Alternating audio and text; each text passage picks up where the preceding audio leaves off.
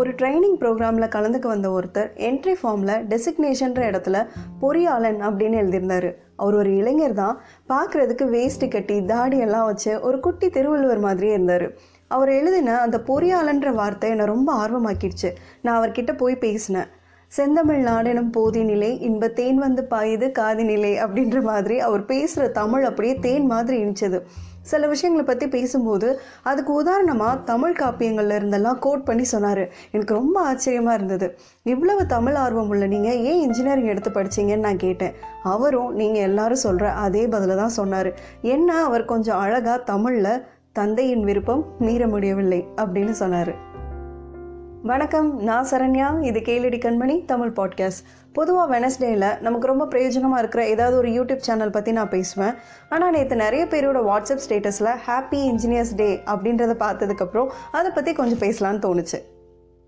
கர்நாடக நாட்டை சேர்ந்த மோக்ஷகுண்டம் விஸ்வேஸ்வரையா இவருடைய பிறந்த நாளான செப்டம்பர் பதினஞ்சு தான் நம்ம இன்ஜினியர்ஸ் டேவாக செலிப்ரேட் பண்ணுறோம் இவர் தான் first civil engineer of India civil engineering ஃபீல்டில் இவர் நிறைய சாதனைகள் செஞ்சுருக்காரு.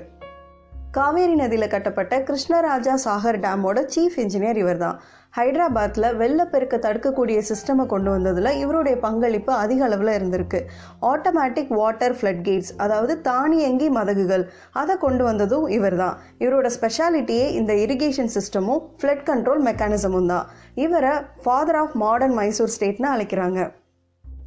இவரை பற்றி பேசும்போது தான் இன்ஜினியரிங் படித்து முடிச்ச படிச்சிட்டு இருக்க நம்ம வீட்டு பசங்க என் ஞாபகத்துக்கு வராங்க. ஒரு சிவில் இன்ஜினியராக இவர்கிட்ட இருந்த உழைப்பும் அர்ப்பணிப்பும் ஏன் நம்ம பசங்க கிட்ட இல்லை?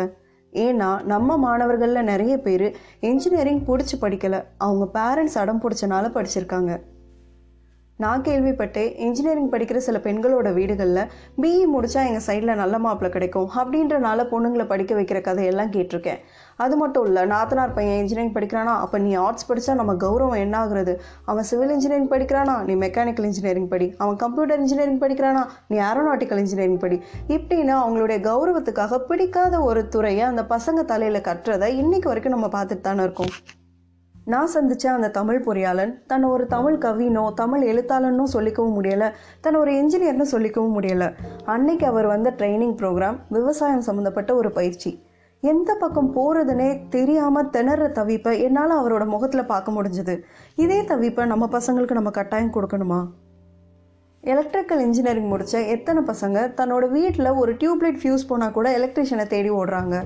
மெக்கானிக்கல் இன்ஜினியரிங் படித்து முடித்த பசங்க தன்னோட வீட்டில் இருக்க ஏதோ ஒரு மிஷினில் ஒரு சின்ன ஃபால்ட்டுனா கூட மெக்கானிக்கை தேடி ஓடுறத பார்க்குறோம் அவங்களுக்கும் எந்த சப்ஜெக்ட் நாலேஜையும் கொடுத்துறாத பேரண்ட்ஸ்க்கும் எந்த பலனையும் கொடுத்துறாத இந்த படிப்பு நம்ம பசங்களுக்கு எதுக்கு? அவங்களோட நாலு வருஷத்தை நம்ம வீணாக்கிடுறோமே இந்த நாலு வருஷத்தை நம்மளால் அவங்களுக்கு திருப்பி கொடுக்க முடியுமா?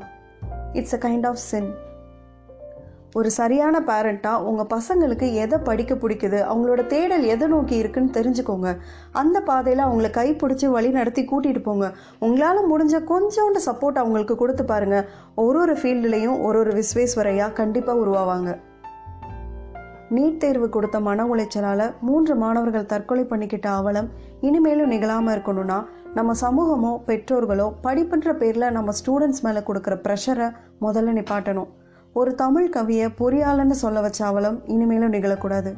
நன்றி. நாளை சந்திப்போம். பெண்ணாய் பிறந்ததில் பெருமிதம் கொள்வோம்.